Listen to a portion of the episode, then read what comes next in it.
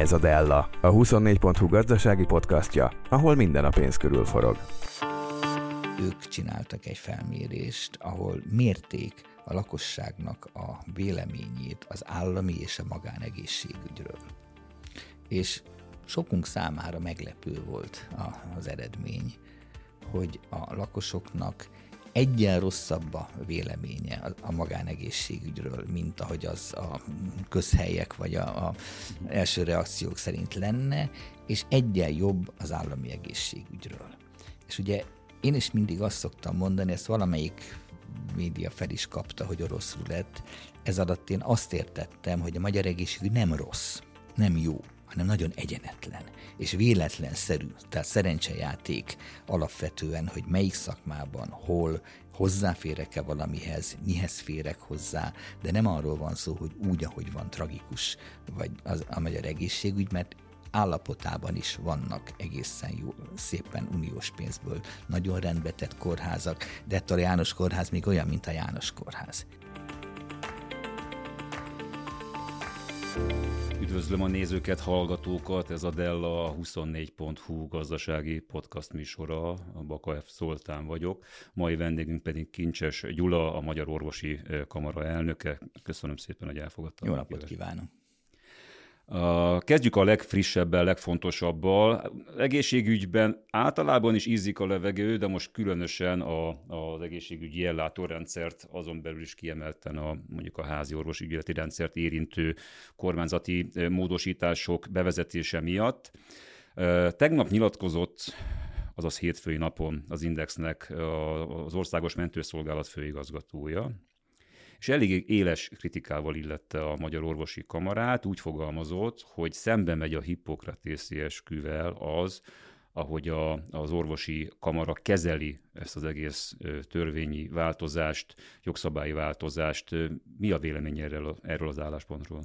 Én teljesen megértem, hogy a főigazgató úr nehéz helyzetben van, de az ő érdeke nem a magyar egészségügy, és főleg nem a betegek érdeke, nem azonos ezzel. A hipokráteszi eskü, ez a hallgatók vagy nézők vagy tudják, vagy nem, egy tradíció. Tehát nem valamilyen konkrét szövege van, mert benne van az eredetében, hogy követ nem vágok, azaz sebész nem lehetek. Tehát a szellemét kell ezeknek a esküknek, vagy, vagy alapvetéseknek megőrizni, amit egy mondatban úgy lehet összefoglalni, hogy a beteg üdve a legfőbb törvény. Na most mi egyértelműen azt ki tudjuk jelenteni, hogy ez az akció, amit mi elindítottunk, egy, nem az ügyeletről szól. Az ügyelet csak egy eszköze annak, hogy egy fenntartható alapellátás legyen, hiszen a korstruktúrát kitettük. Látszik, hogy alig van fiatal, egy negyede a házi orvosoknak 72 év fölötti, és több mint fele 60 év fölötti. Tehát ahhoz, hogy ez a rendszer működőképes legyen, ahhoz a most januárban, illetve decemberben meghozott rendelkezéseket korrigálni kell, ezért indította el az akcióját az orvosi kamara. A másik, hogy a betegeket akarom megnyugtatni, mi senkinek nem mondtuk azt, hogy ne ügyeljen. Az eddigi ügyeleti beosztások szerint mindenki végzi tovább a dolgát. Kettő, az új ügyeleti rend alá nem írása esetén megy a régi tovább. Tehát nem lesz ügyeletben nagyobb zavar annál, mint amennyit a kormány okoz az új rendelkezésekkel. Nem lesz ellátatlan terület és ellátatlan beteg. Vagy ha igen, akkor az nem miattunk, és nem a orvosi kamara miatt. De a fontosabb az, hogy nem az a kérdés, hogy akkor az ügyeleti átalakítás milyen gyorsan zajlik, hanem az, hogy a 660, azaz 10%-nyi betöltetlen praxis felmegye ezerre, 1500-ra lesz-e házi orvosa a magyar betegeknek, és mi ezért küzdünk, hogy mindenkinek tisztességes ellátása legyen. És ezt a kis áldozatot részint a kollégáimnak, de akár még a lakosoknak is egy jobb ellátásért érdemes meghozni. Ön azt mondta, hogy senkit nem beszélnek le a kollégák közül arról, hogy ügyeleti, ügyeletet vállaljon önkéntes alapon. Ehhez képest az interjúban az hangzik el, hogy a mentőszolgálat főigazgatója szerint fenyegeti a kamara a tagjait, és valamelyest kollaborásnak bélyegzik azokat, akik önként alávetik magukat ennek az új rendszernek. Fenyegetésről szó nincs. Ha valaki azt, hogy etikai eljárást indítunk, fenyegetésnek veszi, akkor azért tisztázzuk, hogy nem a, nem a orvosok, már mint a gyakorló orvosok ellen, Egyetlen egy esetben indítottunk etikai eljárást, ott sem fenyegettünk senkit, csak azt mondtuk, hogy ez nem kollegiális magatartás, amikor egy kollegiális vezető fenyegette a mi kollégáinkat. Tehát ezt egyértelműen visszautasítom a csatóbajtásnak ezt a kijelentését. Egyébként jó szakmai viszonyban van? Persze, meg, meg tanítottam menedzserképzőn, tehát nem, ezek egyik sem emberi konfliktus. Ugyanígy a kollegiális vezetőkkel. Tehát velük sem Amit személyes. ő mond, azt a posztjából fakadóan így van, mondja? Így van. Tehát itt a székek vitájáról van szó, nem személyek vitájáról, és ezt még akár Takács Péterre is állítom, amit mondtam.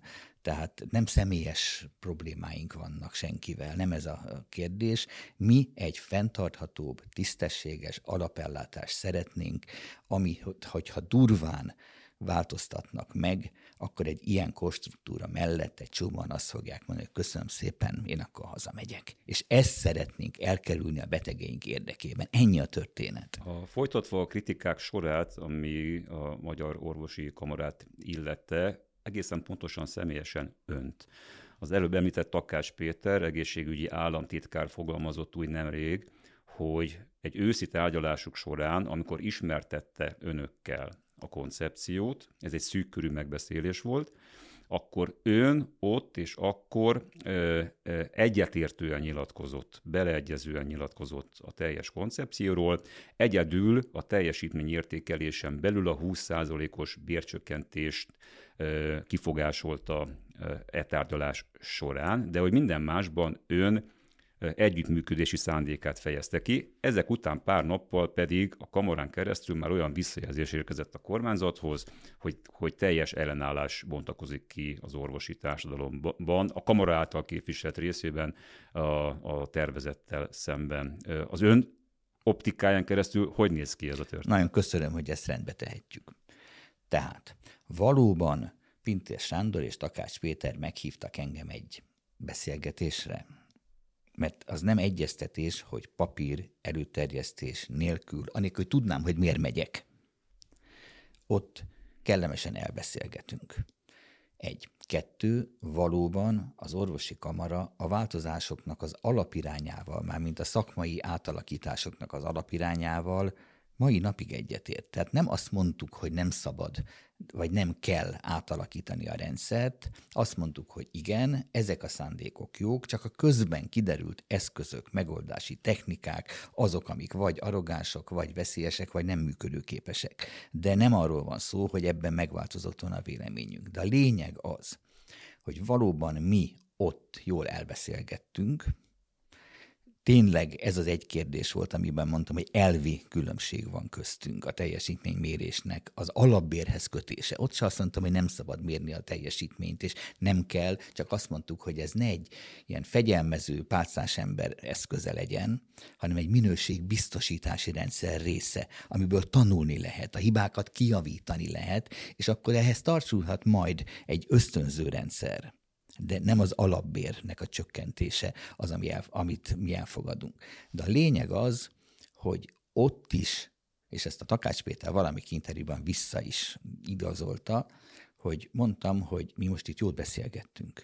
De az nem egyeztetés, hogy előterjesztés Ön ezt nem nélkül... tekintette hivatalos szakmai hát, konzultációnak. Hát, hát, konzultációnak igen, de ne az orvosi kamara és a kormány tárgyalása volt. Ezt mondtam, hogy, hogy ez, ez nem így működik, ezt az elnökséggel kell megbeszélni, nem velem. Tehát nem, nem, nem engem kell meggyőzni, nem én vagyok a kamara, hanem a 50 ezer tagság. Tehát én nem egyedül képviselek. Arról a megbeszélésről hogyan jött el, és miképpen tájékoztatta a kamarai testületet? A, alapvetően inkább pozitívan. Tehát ebben, ebben nincs se utólag különbség. A probléma az volt, hogy ez volt mondjuk szerdán, most mondok egy napot, és pár napon belül a Medical Online lehozta a kormány elé bement törvénytervezeteket. Tehát az volt, amit mi pofonként éltünk meg, hogy egy, igaz, hogy rendkívüli mm, helyzet, vagy mi veszélyhelyzet, vagy mi volt akkor, vagy mi van most idő, folyamatosan, folyamatosan igen, három éve. akkor ugye nincs jogszabályi egyeztetési kötelezettsége a kormánynak. Tehát nem lehet azt mondani, hogy törvénytelen volt, de azt egy rendkívül udvariatlan gesztusnak tartottuk, hogy úgy beszélgetünk, hogy majd ez, vagy erről meg alakul, meg, meg de papírt nem láttunk. Nem kapta meg a orvosi kamara, csak az újságból értesültünk arról, hogy bement kormány elé. Ez volt a reakciónk, erre mondtuk azt, hogy nem volt egyeztetés, és ezen sértődött meg Takás Péter, hogy én azt mondom, hogy nem volt egyeztetés, mikor jó órát beszélgettünk. Így van, jó órát értelmesen, hasznosan beszélgettünk, de ez nem pótolja a szakmai egyeztetést a konkrét javaslatokról. És a konkrét javaslatokban már lett volna kritikai észrevételünk, ahogy lett is utána. Mielőtt rátérnénk a részletkérdésekre, kicsit nézzük szélesebb spektrumon a teljes egészségügyi rendszer. Tehát a, mi az alapbaja a magyar egészségügynek? A, miért van az, hogy apáról fiúra, generációról generációra száll az a mondás, az a tapasztalat, hogy csak kórházba ne kerüljön az ember?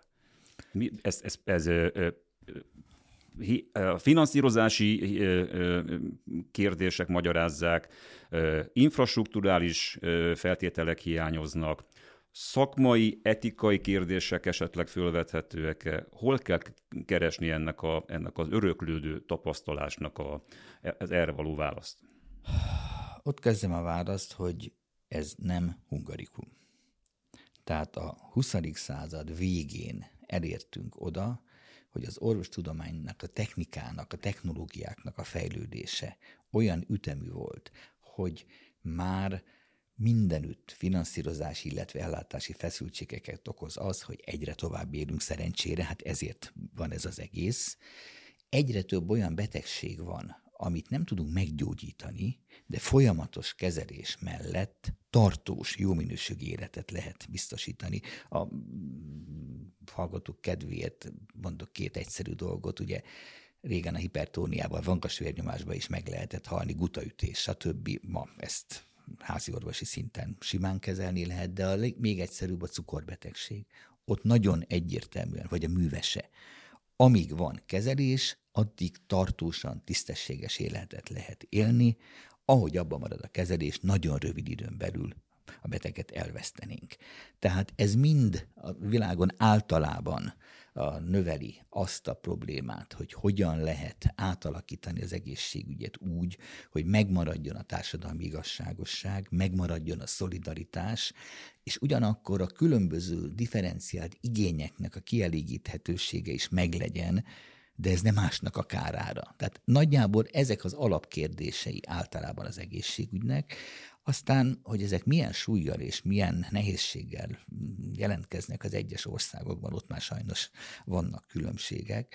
Magyarországon ugye azt a többlet problémát hozzá kell tenni, hogy egy nagyon tág kórházközpontú kapacitást örököltünk, ami abban az értelemben véve fenntarthatatlan, hogy egy csomó betegséget ma már lehet járóbetegként kezelni, lehet gyógyszerrel kezelni, nem hogy az SZTK-ba meg lehet oldani azt, amit régen kórházba oldottunk meg, hanem otthon. Tehát ennek hatni kell a struktúrára. A másik, aminek nem, ami nem fog tetszeni a hallgatóknak, hogy a szocialista egészségügy szakmai tartalma, nem az, amit csinált, jól csinált, de nagyon kevés dolgot csinált, hiszen embargósak voltak a technológiák, stb. De egy nagyon szabados, nagyon jó hozzáférést örököltünk. Ugye hozzászoktunk ahhoz, hogy bármit az egészségügy megold, nekem ezzel semmi dolgom, nincs felelősségem benne, az egészségügy azonnal ott van és csinálja. Ez a világon sehol nem működik. Szerencsére Magyarországon még a házi orvosi rendszerben nincs várólista, de ez majdnem, hogy unikális. Legalábbis egy csomó sokkal fejlettebb országban nem így van. Szeretnénk fenntartani, nehogy valaki félreértse. Én csak azt mondom, hogy egyrészt voltak nem reális elvárások az egészségügyel, kettő, maga az, hogy az átalakuló technológiák kiváltanak ellátórendszereket, ellátásokat, és ezt hozzá kell alakítani az intézményrendszert, ez mindig folyamatos konfliktust hoz. Hiszen teljesen egyetért szerintem mindenki azzal, amit most elmondtam, egész addig, amíg nem azzal szembesül, hogy hoppá, az ő városában akkor volt egy kórház, és innentől kezdve csak egy járóbeteg központ lesz, egynapos sebészettel, nappali kórházzal, hát akkor bezárták a kórházunkat. Ugye innentől kezdve élőlánc, tiltakozás, stb.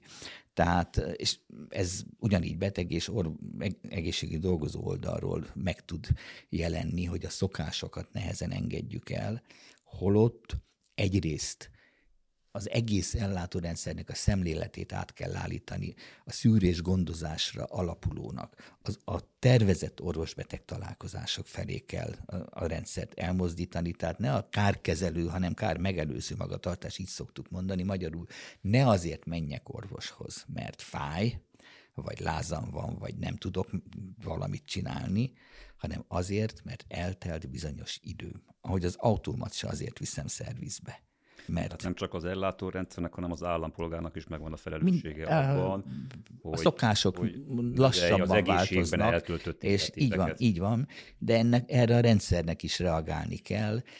Mindez soha sehol nem megy konfliktusmentesen.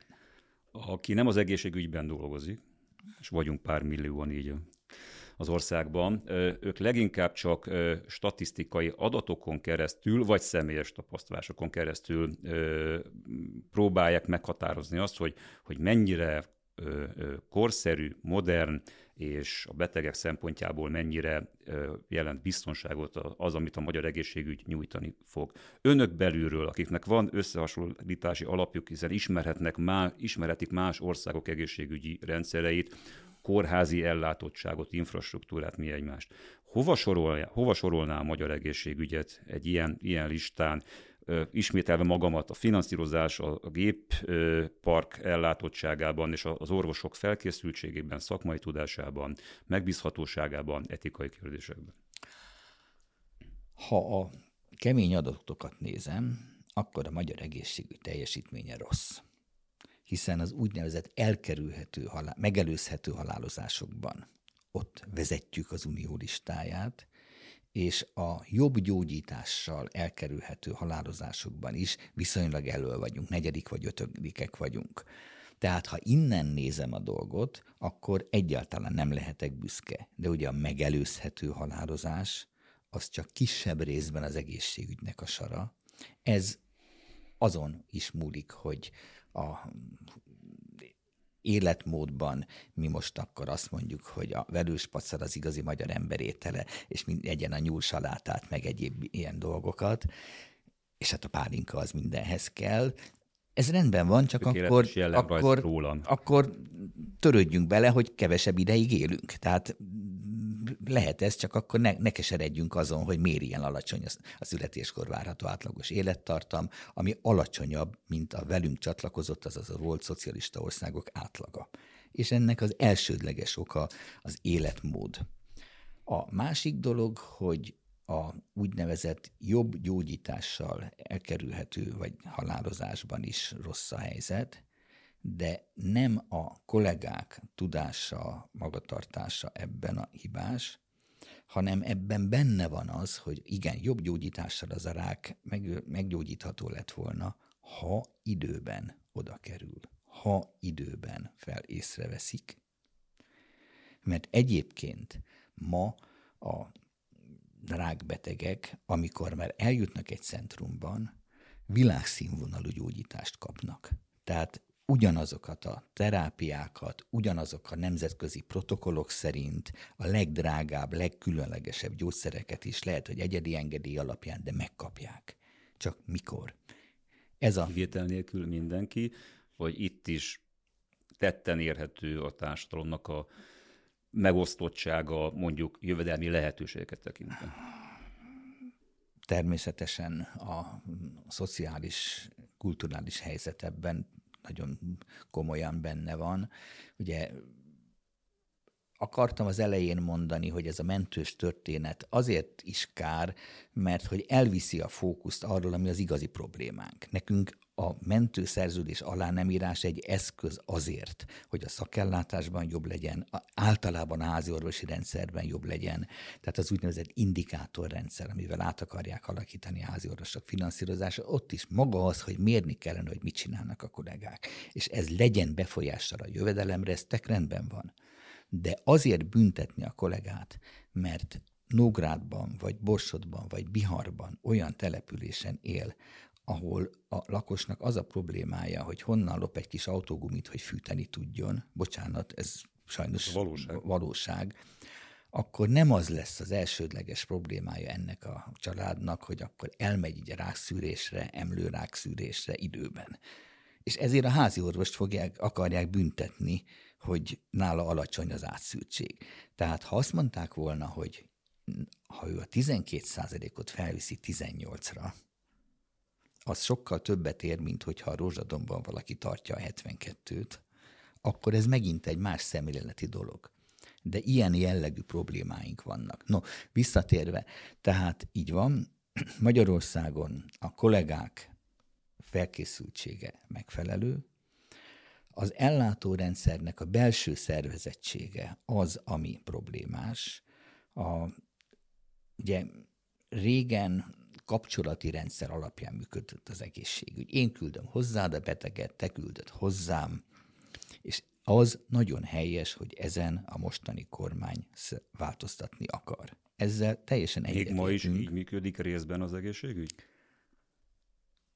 Azért csak részben, mert a szokás az nagy úr, tehát itt is megállt, ahhoz tudom küldeni, akit ismerek.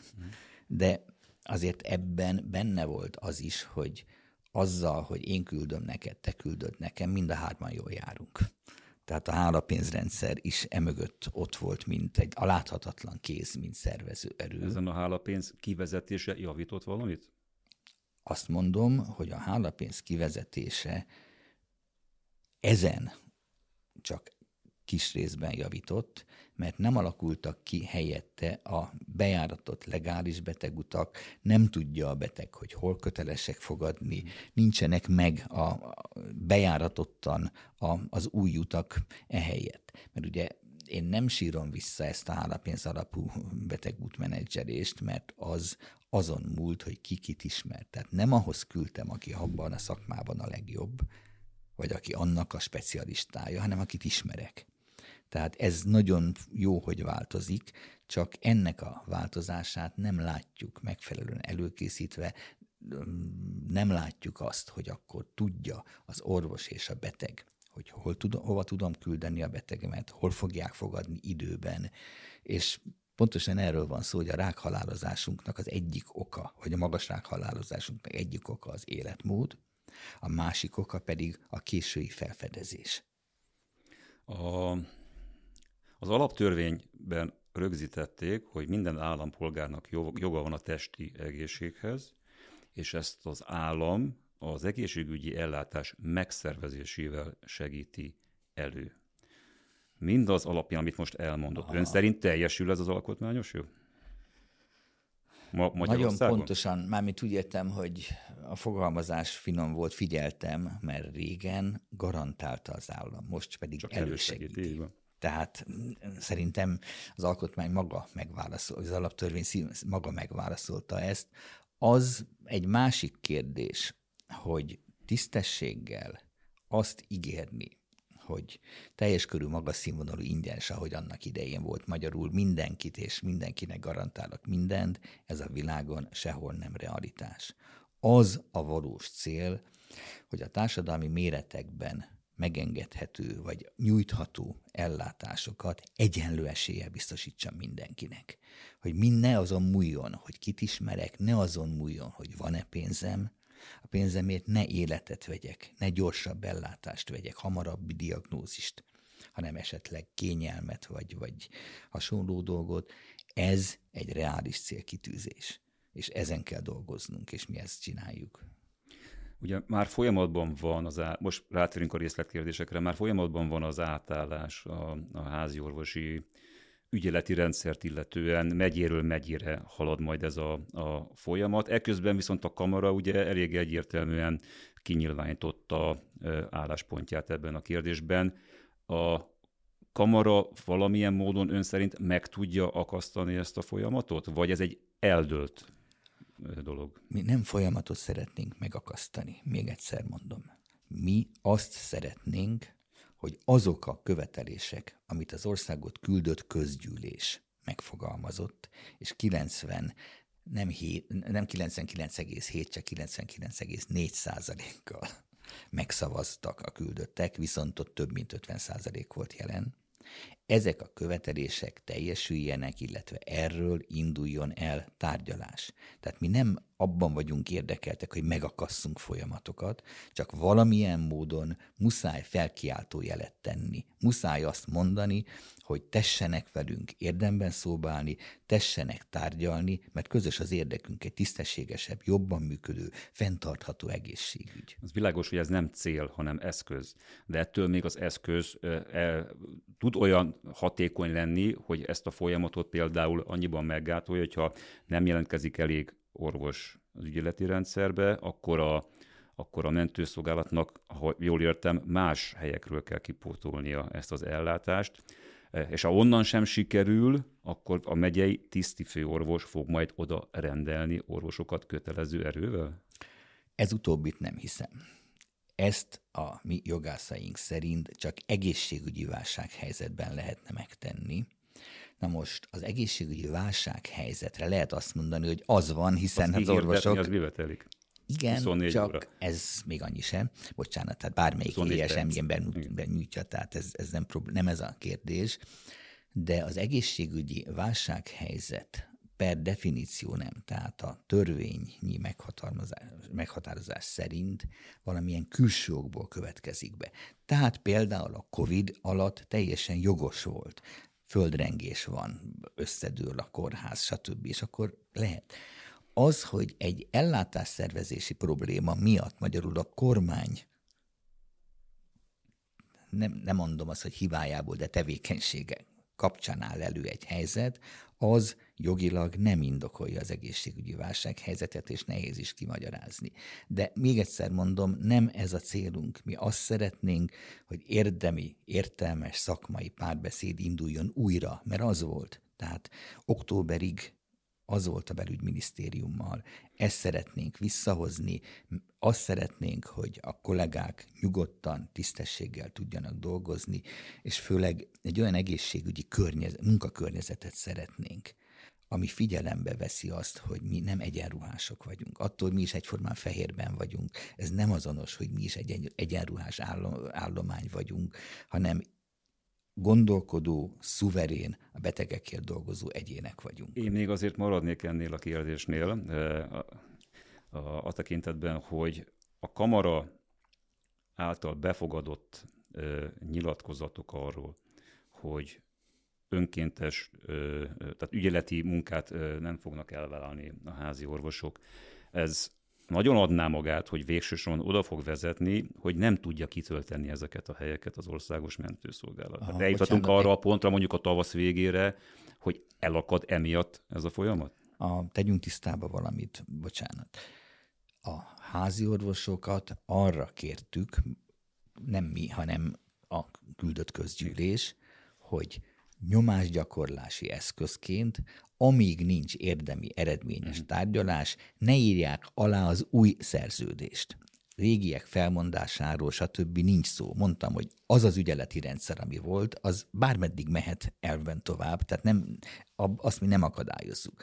A másik, az önként vállalt többletmunka letétbe helyezése, az nem a házi orvosi rendszerben van, hanem ez a szakellátásban. A kórházi dolgozóknál van az, hogy megvan, hogy mennyit kötelezhető ügyeletre egy orvos, de egy átlagos méretű kórházban úgy nem lehet kiállítani az ügyeletet. Ráadásul, ugye miután ilyen nagyon uniformizáltan akarják, hogy csak jogviszony törvény alatt dolgozók lehessenek, azt is meg akarják szüntetni, és abba az irányba tolják a rendszert, hogy vállalkozókat se lehessen ügyelni behívni a kórházba, és ezért valóban a kórházban átmeneti zavarokat okozhatna az, hogyha tömegével mondanák azt a kollégák, hogy én mindent megcsinálok, amit kell, csak pluszban nem akarok többet dolgozni. Tehát ott is nem arról van szó, hogy a munkáját, nem sztrájk. Tehát semmilyen munka megtagadás nincs ezek mögött, és még egyszer itt is azt reméljük, hogy ahogy a 2020 nyarán, amikor a bérrendezésére elkezdtük ezt gyűjteni, eredménye volt, és egyetlen egy helyen sem kellett élesíteni. Itt is reméljük, hogy eredmény lesz, ráadásul nem akkorák a követelések, amiket ne lehetne teljesíteni. Még azt is hozzáteszem, hogy a szakellátásban a követeléseink költségvetés szintjén nulla forintot igényelnek. Tehát azt se lehet mondani, mint a szakdolgozói béremelés, hogy hát szeretnénk mi, ez csak nincs pénz. Mi azt mondtuk, hogy egy, a teljesítményértékelésben milyen ütemezésben, hogyan kell ezt végrehajtani, és nem lehet ezzel kezdeni fél év után rögtön, hogy valaki, egy osztályvezető eldönti, és ő majd leosztályoz mindenkit, és elvesz attól pénzt, akit nem szeret. Tehát ugye ez a ezt kell egy minőségbiztosításba ágyazott rendszerbe átalakítani, amelyik javítja az ellátás minőségét, nem pedig fegyelmezősi eszköz. Ez az egyik dolog, és mondom, ez nem pénzkérdése. A másik, bocsánat, az, hogy ugye elmond, az van most már törvényben, hogy január 1 óta, de a törvény nincs betartva, minden megye egy kórház. A megyei kórházhoz tartozik az összes intézmény. Hogy értsék a hallgatók, idáig, ha Miskolc és Sátoraljaújhely két külön kórház volt, ha a sátorai új helyen hiány volt ellátásból, és azt mondták Kovács doktornak Miskolcon, hogy légy szíves elmenni sátorai új helyre, mert ott szükség van rád, akkor ez úgynevezett kirendelés volt, aminek megvoltak a védelmi szabályai, hogy nem lehet kisgyerekes, nem lehet ennyi időn belül, nem lehet ilyen távnál hosszabban. Tehát voltak garanciális szabályok a törvényben. Ezek a szabályok most is megvannak, nem erről van szó, de ez két intézmény közötti kirendelésnél vonatkozott ez a szabály. Abban a pillanatban, ahogy Miskolc vagy Borsod megye összes kórháza egy intézmény, ugyanaz, hogy Miskolcról sátorról mint hogy emeletről földszintre. Uh-huh. Tehát intézményen belül nincsenek meg ezek a garanciák holott távolságok meg nehézségek megvannak, és annyit kértünk, hogy ugyanazok a védelmi szabályok legyenek meg itt is. Tehát nem teljesíthetetlenek a követeléseink. Ha a kormány izmozni akar, és ezeket élből elutasítja, akkor ezzel sajnos a kollégákat is hergeri és beleállnak, de nem ez a cél, hanem az a cél, hogy folyamatos ellátás legyen megfelelő munkakörnyezettel és megfelelő munkavállalói védelemmel. Ez nagyon fontos felvetése, hogy a kormány akar-e izmozni. A a kormány koncepciója azért akárhány ebből is vérzik, mégis egymásra épülő elemekből áll. A, az orvosi kamara által megfogalmazott aggályok esetében e, látott egy bármelyik tárgyaláson is fogadókészséget a másik fél részéről. Teszem fel úgy ezt a kérdést, hogy ön azért dolgozott Orbán kormányban. A, ö, mellett. Mellett, 2000-es évek igen. környékén, tehát valamennyire belülről ismeri, belülről látta azt a fajta tárgyalási kultúrát, azt a fajta ö, problémakezelést, ami jellemzi általában az Orbán kormányokat. Tehát én arra akarok kiukadni, hogy mire alapozza a béli hitét, hogy, hogy eredményt tudnak elérni. A tapasztalat az, hogy ez a kormány általában erőből át szokta verni az akaratát. Ugyan Pintér Sándorhoz csak május óta, vagy mióta van? Hát az új kormány. Új kormány óta tartozunk, de valójában már 2000 áprilisától, a Covid óta vele kellett tárgyalni, mert ugye Kásler miniszter úr mással volt azért alapvetően elfoglalva, tehát, tehát ami érdemi kérdés volt, és, és már 2020-ban Pintér Sándor kért tőlünk arra javaslatot, hogy hogyan lehet az alapellátást átalakítani, hogyan kell a járóbeteg szakellátásban valamit csinálni, milyen minőségbiztosítási rendszer, ezeket mind már 2020-ban Pintér Sándor kérte tőlünk. Tehát volt egy jó szakmai együttműködés, és ezekből a javaslatainkból jó néhány valóban abba az irányba ment és beépült. Tehát nem alaptalan az a, az a vágy, vágy, és inkább azt mondom, hogy az volt érthetetlen számunkra, hogy ez miért változott meg, hiszen a mostani helyzet emiatt állt elő, hogy megszakadt az a folyamat, hogy benne vagyunk az előkészítő folyamatokban, tudunk véleményt mondani, és nem az kell, hogy mindent elfogadjanak, csak tudjunk iterálni, tudjunk együttműködni, fogadják, hallják meg legalább, hogy mit javaslunk. Ehelyett megvolt az, hogy megkapjuk karácsonyi ünnepek előtt négy napos véleményezéssel a törvénycsomagot, majd az államtitkár tényleg nagyon kedvesen és nagyon készségesen eljön hozzánk, nagyon hosszan beszélgetünk, nagyon empatikusan nyilatkozik sok kérdésről, és egyetértően bólogat, majd mondja, hogy hát igen, csak hát már szóval nyomdában van kvázi, nyom, kvázi nyomdában van, mm. tehát ebből már. És valóban a javaslatainkból azon kívül, hogy mi is javasoltuk, mi is megvalósíthatatlannak, szakmaiatlannak, stb. tartottuk azt, hogy ez a havi 20 órás, illetve 10 órás ügyelet, ami nincs olyan. Tehát, tehát ez egy szakmai vicc a magánellátókat.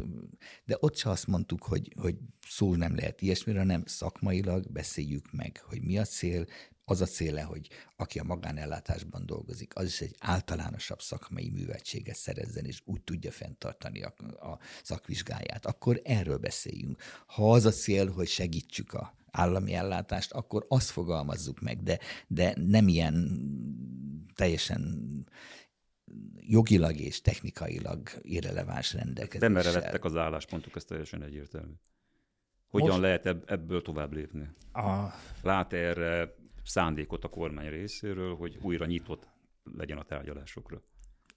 Én ebben reménykedek, de ezt alá kell támasztani, hogy nem az én véleményem, vagy nem, nem velem kell megegyezni, ez a lényeg, hmm. a kollégákkal. Van kitűzött időpontja a következő egyeztetésnek a kormány és a Magyar Orvosi Kamara között? Nincs. Nincs. Kellene, hogy legyen? Jó lenne, maradjunk ennyiben, hogy jó lenne informálisan hallottam olyat, hogy majd meg leszünk hívva az indikátorrendszerrel kapcsolatos tárgyalásra, de, de nem plegykákat szeretnék, hanem meghívókat. Előállhat olyan helyzet Magyarországon, hogy a tárgyalások eredménytelensége okán lebénul az egészségügyi ellátás. Nem tud teljesen lebénulni, mert hogy egy alapellátás minden körülmények között biztosítani kell, de hogy eljutunk erre a pontra?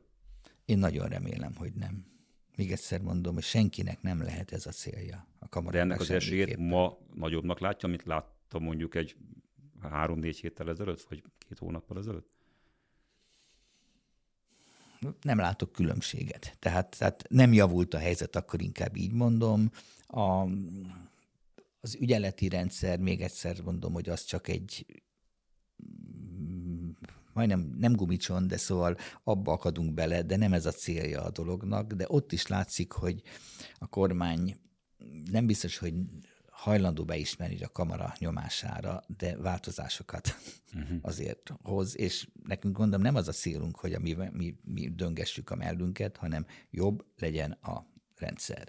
Tehát most azért az már kiderült, hogy ugyan a kórház készít egy beosztást, ahova, ahova beosztják azokat is, akik nem írták alá a szerződést, de a mentőszolgálat területi vezetője mondta, hogy bocsánat, én nem tudok utasítani senkit, akivel nincs szerződésem, hogy jöjjön. Tehát, aki nem írta alá, az, az, az nem lesz beosztva. Aha. És ezek mond, mind finom elmozdulások. Én remélem, hogy, hogy megoldás lesz.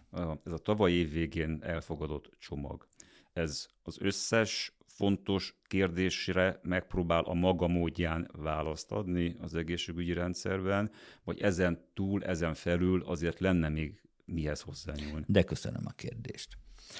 Egyáltalán nem. Tehát érdemi változásoknak a jogi alapját teremti meg, de a változásokról nem szól, mert az, hogy ez a bizonyos nagy megyei kórház létrehozom, ez egy eszköz arra, hogy akkor átalakítom a kórház és a rendelőintézeti struktúrát egy megyében.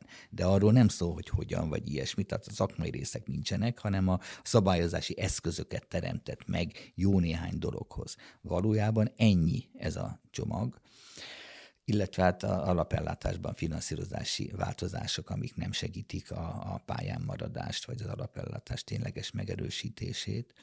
De nem véletlen, hogy az orvosi kamara is azt mondta, nem csak mondta, hanem le is írtuk, hogy egy új vízió kellene, tudni kellene, hogy honnan, hova megyünk, kellene látni, hogy milyen egészségügyet akarunk, és ennek az alapjait a Magyar Orvosi Kamara le is tette egy tíz oldal fölötti dokumentumban, hogy milyen elvek alapján hogy kellene az egészségügyet megújítani.